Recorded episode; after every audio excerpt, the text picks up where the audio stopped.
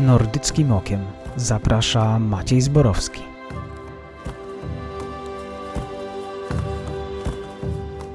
Niedawno w szwedzkich mediach była mowa o salonie masażu w mieście Sylvesbury, który to salon służył de facto jako przykrywka dla przybytku uciech cielesnych.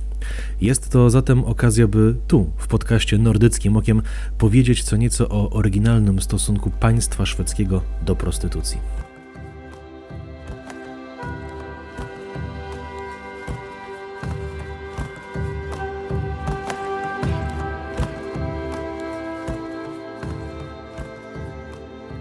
Cześć, tu Maciej Zborowski. Jestem skandynawistą, rusycystą i doktorem językoznawstwa. W niniejszym cyklu, goszczącym na łamach podróży bez paszportu, opowiadam o rozmaitych zagadnieniach z regionu nordyckiego. I dziś kolejny temat z północy. Szwedzki model radzenia sobie ze zjawiskiem prostytucji, zarówno dawniej, jak i dziś. I od tego dawniej zacznijmy. Świadczenie usług seksualnych bywa czasami określane mianem najstarszego zawodu świata. Nic w tym przecież dziwnego, że ludzie wykorzystywali swoje ciało do osiągania korzyści, a to za pomocą wypożyczania swojej fizycznej siły, jak żołnierze czy robotnicy, a to okazywania posiadanych umiejętności, jak śpiewacy czy mówcy, ale to wreszcie korzystania z atrakcyjnej powierzchowności własnej fizjonomii w przypadku świadczenia usług o charakterze erotycznym. Chodziło o formę de facto handlu. Daję ci na ograniczony czas pewien aspekt mojego ciała w zamian za jakąś korzyść. I region nordycki nie był tu oczywiście wyjątkiem. Niewiele wiadomo o średniowiecznej prostytucji poza zachowanymi sporadycznie w kronikach czy dokumentach wzmiankami o osobach parających się tym procederem. Co ciekawe, szwedzkie źródła zachowały na przykład takie przydomki mieszczek jak Anna Łabędzie Pierze, Ingrid Garniec Miodu, Katarina Papuga oraz Małe Co Nieco. I historycy podejrzewają, że były to pseudonimy osób wiadomej profesji. Wspomina się w dokumentach, że na niektórych ulicach Sztokholmu nie wolno było mieszkać kobietom wątpliwej reputacji, by nie siała one zgorszenia wśród przyzwoitego mieszczaństwa, lecz próżno szukać w rejestrach przestępstw z wieków średnich osób trudniących się nierządem, ponieważ proceder ten nie był podówczas karalny. Po prostu nie wolno było w ogóle uprawiać seksu poza, pozamałżeńskiego, lecz nie czyniono rozróżnienia, czy ten proceder był wynikiem zwykłego folgowania swoim rządzom, czy też transakcją kupna-sprzedaży za wynagrodzeniem. Karano jednakowo poprzez system tzw. Tak kar kościelnych. Kary kościelne mogły przybierać formę publiczną, przypominającą trochę znaną z reżimów komunistycznych samokrytykę przed szerokim, zazwyczaj parafialnym audytorium, lub formę indywidualną, czyli samokrytykę, owszem, ale składaną przed ograniczonym gronem, obowiązkowo z pastorem w składzie. Co warte podkreślenia, również mężczyźni dopuszczający się seksu pozamałżeńskiego podlegali karze, w tym też kupujący usługi seksualne. Z innych aspektów e, prostytucji znany jest również przypadek niejakiej Sary Simon-Dotter, nazywanej czasami też grubą Sarą, która prowadziła w Sztokholmie w latach 1618-1619 dom uciech, wśród klientów którego znajdowały się m.in. prominentne postaci sztokholmskiej śmietanki towarzyskiej. Po wykryciu skandalu niektóre pracujące w tym przybytku kobiety zostały skazane na śmierć, inne wygnane, a ich męscy klienci owszem zostali ukarani, lecz grzywną, przy czym grzywna mężczyzn żonatych była dwukrotnie wyższa niż kawalerów. Podkreślam jednak ponownie, tu podstawą kary był seks pozamałżeński, a nie prostytucja. Z kolei od 1724 roku w Sztokholmie obowiązywało prawo mówiące, iż kobiety nie mogące przedstawić zaświadczenia o utrzymywaniu się z legalnej pracy, z posiadanego majątku lub ze wsparcia członka rodziny powinny zostać umieszczone w więzieniu Longholmen, gdzie stworzono specjalny oddział przędzalniczy, w ramach którego poprzez przymusową pracę chciano zapobiegać przypadkom m.in. kobiecego nierządu na ulicach. E, jednakże takie środki stosowane były tylko w przypadku biedniejszych nierządnic, ponieważ bardziej luksusowe kurtyzany nagobujące zamożnych widzów w teatrach i świadczące usługi w domach bogatych klientów zazwyczaj dawały radę przedstawić jakieś fałszywe zaświadczenia. Ba, w XVIII wieku sztokholmscy stręczyciele organizowali nawet specjalne bale, będące próbą zapoznawania kobiet upadłych z możnymi klientami. Najbardziej znane wydarzenie tego typu miało miejsce w nocy z 4 na 5 lutego 1728 roku na samym Zamku Królewskim w Sztokholmie. Informacje o tym, że Balu wyciekły do opinii publicznej i zostały m.in. uwiecznione w kulturze, choćby w twórczości ówczesnego barda Karla Michaela Bellmana, który to umieścił w swoich balladach znaną po dziś w Szwecji fikcyjną postać Ulli Wienblad, która zajmowała się wiadomym procederem. Dopiero w roku 1734 pojawia się w Szwecji prawo wymieniające wprost prostytucję jako czynność karalną. Wtedy to ustanowiono kary cielesne oraz nakaz prac publicznych zarówno dla osób oferujących, jak i kupujących usługi seksualne. I tu już zaczyna się geneza dzisiejszej wyjątkowości szwedzkiego podejścia do kupczenia własnym ciałem, zakładającego karanie osób kupujących usługi seksualne.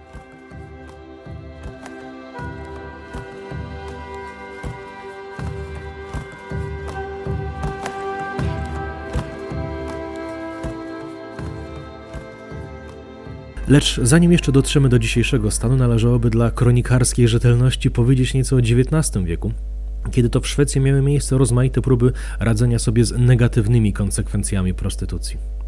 Ówczesne władze Sztokholmu zauważyły, że wśród mieszkańców szwedzkiej stolicy wzrosła liczba osób cierpiących na choroby weneryczne, w związku z czym postanowiono podjąć aktywną walkę z kupczeniem własnym ciałem za pomocą reglamentacji. W 1812 roku wprowadzono prawo pozwalające na przymusową kontrolę stanu zdrowia. W domyśle chodziło o kontrolę lekarską pod kątem ewentualnych chorób wenerycznych. Sztokholmska socjeta uważała, że prawie każda kobieta pracująca w kawiarniach, wyszynkach lub sklepach z cygarami zajmuje się na boku nierządem, a więc przymusowa kontrola zdrowia była logicznym następstwem tegoż przekonania. Muszę nadmienić, iż kontroli podlegali również mężczyźni, dużo podróżujący po kraju jako na przykład sprzedawcy. Do 1860 roku obywatele szwedzcy przemieszczający się po kraju potrzebowali do tego celu tzw. Tak paszport wewnętrzny oraz zaświadczenie o zdrowiu. I kontrola tych dokumentów odbywała się poprzez system, w ramach którego wchodzili tzw. Tak mężowie zaufania, były to szanowane osoby w danej społeczności, pełniące proste funkcje nadzorcze i wspierające administrację, lekarze regionalni, wojewodowie oraz pastorowie. Co ciekawe, w latach 1838-1841 w Sztokholmie przeprowadzono próbę okiełznania zjawiska prostytucji przez swoisty wentyl bezpieczeństwa, jakim było udzielenie koncesji na działalność dwóch domów publicznych. Jeden nosił nazwę Londyn, a drugi miasto Hamburg. W założeniu zdrowe, regularnie badane kobiety miały świadczyć usługi seksualne zdrowym, regularnie badanym mężczyznom. I zanim przejdziemy do wyników i zakończenia tego eksperymentu, przyjrzyjmy się kobiecie, która była założycielką domu publicznego Londyn, Annie Carlstrom z domu Wickberry. Ta urodzona w 1780 roku kobieta była osobą ciężko doświadczoną przez życie, a wiemy to z jej spisanych na starość pamiętników. W dzieciństwie i nastoletniości na przemian chodziła do szkoły i pomagała gospodarzom w obejściu. W wieku 17 lat przeprowadziła się do Sztokholmu, gdzie pracowała m.in. jako służąca, a nawet pół roku spędziła jako pomoc domowa w Londynie, gdzie udało jej się zarobić znaczną sumę pieniędzy, lecz nie przyznaje się w pamiętnikach dokładnie jakim sposobem. Po powrocie wyszła za mąż za urzędnika dworu królewskiego Helbuma, któremu urodziła szóstkę dzieci, lecz z których tylko dwójka przeżyła niemowlęctwo. Małżeństwo to było nieudane, ponieważ mąż był uzależniony od hazardu.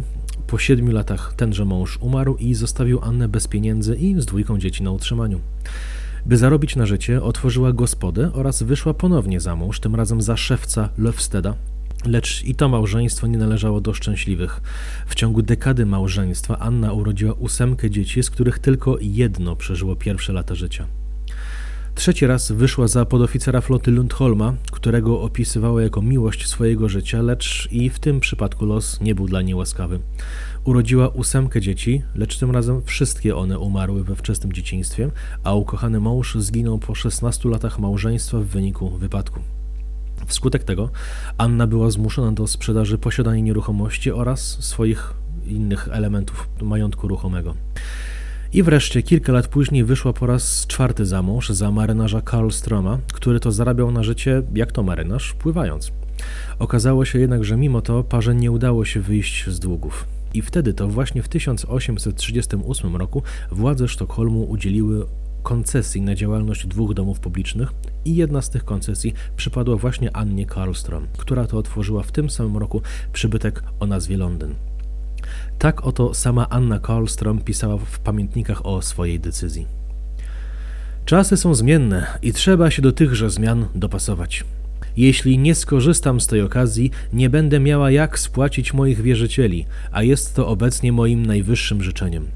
Jeśli natomiast pójdę w tym kierunku, to będę mogła pozbyć się długów i dodatkowo zapewnić sobie skromne utrzymanie na starość. I pamiętaj, przyjacielu, dziś ważny jest zysk i pieniądze. Jak więc widać, motywacja do legalnego sutenerstwa w przypadku Anny Karlstrom była ekonomiczna. Jako de facto samotna kobieta z długami oraz doświadczona przez życie, przypomnijmy, według pamiętników po urodzeniu łącznie zmarło jej 19 dzieci, uznała, że w ten oto sposób, zostawiając kwestie moralne na boku, po prostu zarobi na życie.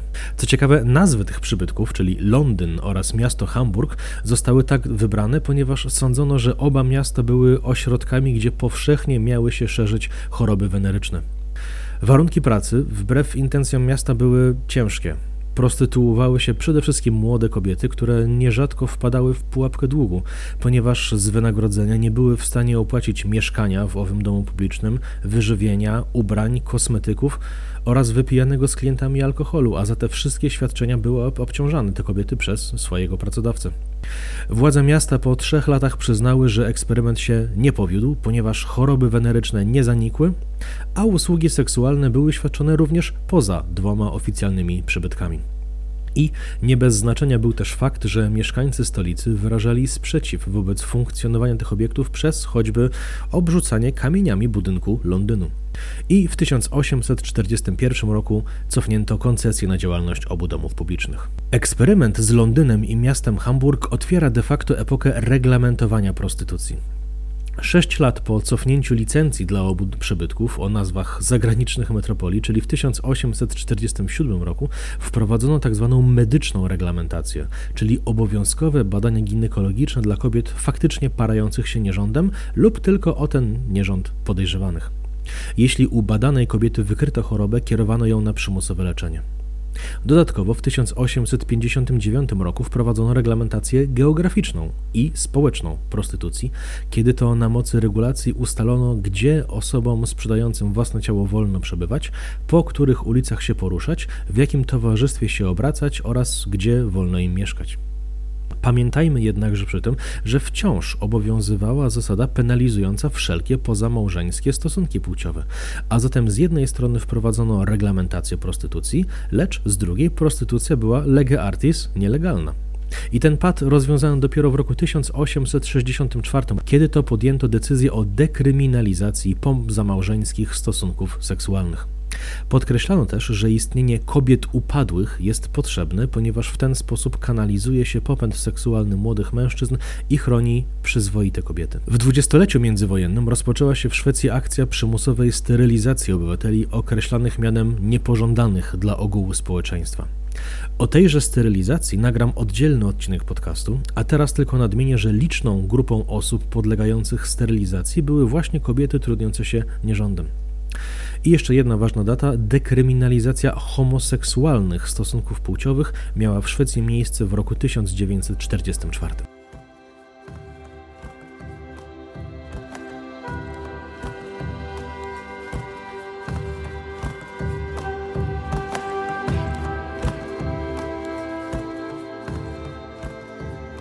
No ale dobrze, zostawmy już przeszłość za nami. Jak wygląda sytuacja dziś? Otóż w latach 90. XX wieku miała w Szwecji miejsce dyskusja na temat rewizji prawa dotyczącego prostytucji. W przygotowanym na zlecenie rządu raporcie znalazło się kilka znamiennych twierdzeń. Po pierwsze, legitymizacja prostytucji jako zawodu jest obca szwedzkiemu światopoglądowi. Po drugie, restrykcje dotyczące prostytucji mogą pełnić funkcję normatywną i mieć tym samym charakter odstraszający poprzez sygnalizowanie, że prostytucja jest działalnością uważaną przez społeczeństwo za wysoce niepożądaną. I po trzecie, prostytucja jest niemożliwa do pogodzenia z możliwością rozwoju jednostki jako człowieka. Lecz Ponieważ urzędnicza rzetelność kazała pokazywać zróżnicowany obraz zjawiska, znalazły się tam również dwa argumenty przejawiające przeciwko penalizacji handlu usługami seksualnymi. Po pierwsze, podkreślano, że zazwyczaj w takim przypadku transakcja następuje za obopólną zgodą, a zatem żaden z uczestników transakcji nie będzie miał interesu w zgłoszeniu takiego mm, przestępstwa. Ponieważ transakcje kupna-sprzedaży usług seksualnych odbywają się przeważnie nieoficjalnie, to jedynym sposobem zdobycia dowodów popełnienia przestępstwa byłaby prowokacja przez podstawionego funkcjonariusza, a taki model zwalczania przestępczości nie jest stosowany w Szwecji. Przyjmując nowe prawo, zakładano, że taka legislacja będzie miała efekt odstraszający klientów, co powinno doprowadzić do zaniku podaży usług seksualnych i do zmiany norm zachowania społecznego, a wreszcie do zaniku przestępczości zorganizowanej zajmującej się sutenerstwem. Finalnie zdecydowano się na rozwiązanie, w którym to od 1 stycznia 1999 roku w Szwecji obowiązuje paradoks. Sprzedaż własnych usług seksualnych jest legalna, lecz kupno tychże usług jest nielegalne. Szwedzi twierdzą, że jako pierwsi na świecie wprowadzili taki stan prawny, który to nazywany został międzynarodowo albo modelem szwedzkim, albo neoabolicjonizmem. Co charakterystyczne, karany jest nie tylko sam skuteczny zakup, lecz również sama próba zakupu. I obecnie, po zaostrzeniu kar w 2022 roku, zakup lub próba zakupu usług seksualnych zagrożona jest karą pozbawienia wolności do roku. A czy ten system działa i czy ustawa spełniła pokładane w niej nadzieje? Cóż, zdania są, jak to zwykle bywa, podzielone. Z przeprowadzonego na zlecenie rządu audytu, po 10 latach od wprowadzenia prawa wynika, że skala zjawiska prostytucji ulicznej zmalała. W Sztokholmie jest ona o 2 trzecie mniejsza od sytuacji w Kopenhadze czy w Oslo, choć przed nastaniem nowego ładu prawnego skala prostytucji ulicznej we wszystkich trzech skandynawskich stolicach była podobna. Z kolei Urząd do Spraw Społecznych oraz Ogólnoszwedzka Organizacja do Spraw Edukacji Seksualnej opublikowały niezależnie od siebie raporty, w których twierdzą, że nie da się udowodnić związku przyczynowo-skutkowego pomiędzy wprowadzeniem nowego prawa a zmniejszeniem skali prostytucji. W trwającej obecnie debacie podkreśla się też niedopasowanie prawa do dzisiejszych czasów. Co z tego, że Szwed nie może już kupić seksu w Szwecji, jak wystarczy, że wyjedzie za granicę i będzie już mu wszystko wolno. Mając to na uwadze, socjaldemokracja szwedzka próbowała przeforsować zmianę prawa polegającą na karaniu za zakup usług seksualnych również osób wykonujących tę czynność za granicą. Lecz wobec braku możliwości rzetelnej weryfikacji popełnienia danego czynu za granicą wycofano się z tej próby. Inny aspekt anachroniczności prawa to jego niedopasowanie do rozwoju technologicznego. Czy osoba przesyłająca pieniądze w trakcie sesji na seks kamerce powinna być karana za zakup usług seksualnych, czy nie? Brak jest w tym przypadku wypracowanego stanowiska. Dodatkowo lwia część prostytucji obecnie to umawianie się przez internet z tak zwanymi eskortami, a nie staroświecka prostytucja uliczna. A internet przecież ułatwia zachowanie anonimowości i uniknięcie kary. Co ciekawe i jakże charakterystyczne dla Szwecji lubiącej szerzyć swoje pomysły na świat, zdawano sobie sprawę, że szwedzki model, w którym to kryminalizuje się osobę kupującą usługi seksualne, który to jeszcze system przecież ma korzenie z roku, jak mówiliśmy, 1734, jest unikalny na świecie i należy się przygotować na jego hmm, eksport. Szwedzi podkreślają, że kraje, które wprowadziły analogiczne, choć nie zawsze identyczne do szwedzkiego rozwiązania, to choćby Norwegia, Islandia, Kanada, Irlandia, Francja czy Izrael. Ale dobrze, wróćmy zatem do sprawy, od której rozpoczęliśmy nasz dzisiejszy odcinek od podziemnej działalności w salonie masażu w mieście Sylvesbury. Jego właścicielka jest podejrzana o stręczycielstwo. Trwa też weryfikacja informacji z salonu mówiąca o tym, że około 250 mężczyzn miało tam korzystać z usług seksualnych. Jeśli te informacje się potwierdzą, byłoby to jedna z większych afer prostytucyjnych w Szwecji w ostatnich latach. W jaki sposób ustalono podejrzanych? Przy wykorzystaniu technologii, a konkretnie przelewów na telefon. Szwedzkim odpowiednikiem naszego blika jest system Swish i tenże system był wykorzystany w tym przypadku. Okazało się, że szereg klientów płacił właścicielce wspomnianego salonu dwoma przelewami w ciągu jednej wizyty. Pierwszy przelew opierał na 250 koron szwedzkich, co jest standardową ceną za zwykły masaż, a drugi przelew, wysyłany wkrótce potem, wynosił 1000 koron, co jest stawką za typowy mm, numerek.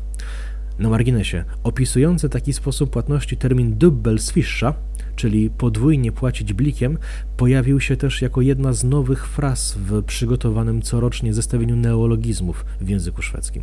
Postępowanie w sprawie Sylwesborga trwa, ale również szwedzkiej rodzinie królewskiej przydarzył się mały skandal związany z uciechami cielesnymi. Bratanek królowej Szwecji, Sylwii, Patryk Sommerlat, a właśnie Sommerlat to panieńskie nazwisko żony króla Karola XVI Gustawa, która z pochodzenia jest Niemką, był podejrzany o zakup w 2021 roku usługi seksualnej w jednym ze sztokholmskich salonów masażu, a wnioskowano o możliwości popełnienia przestępstwa na podstawie przelewów z jego telefonu na telefon salonu. Najpierw przelał 250 koron, czyli standardową cenę za masaż, a wkrótce potem 1000 koron. I ten właśnie drugi przelew wydał się służbom podejrzany, ponieważ w ten sam sposób inni klienci wspomnianego salonu płacili za seks. Patrick Sommerlat zdecydował się na unikanie wezwania do złożenia wyjaśnień i przebywał za granicą aż do czasu, gdy jego potencjalne przestępstwo się przedawniło.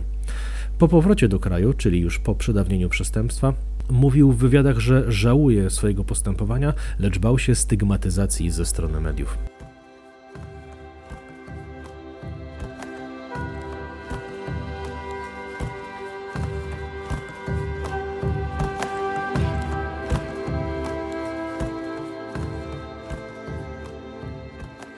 Podsumowując, muszę po raz kolejny podkreślić innowacyjność Szwedów. W kraju trzech koron został stworzony autorski sposób radzenia sobie z problemem trapiącym ludzkość od zarania cywilizacji. Czy ten sposób jest skuteczny? Zdania są podzielone, niemniej nie można odmówić Szwedom nowatorskiego podejścia i uwzględnienia perspektywy osoby słabszej. Dziękuję za wysłuchanie dzisiejszego odcinka Nordyckim Okiem i zapraszam na kolejne spotkania z północą.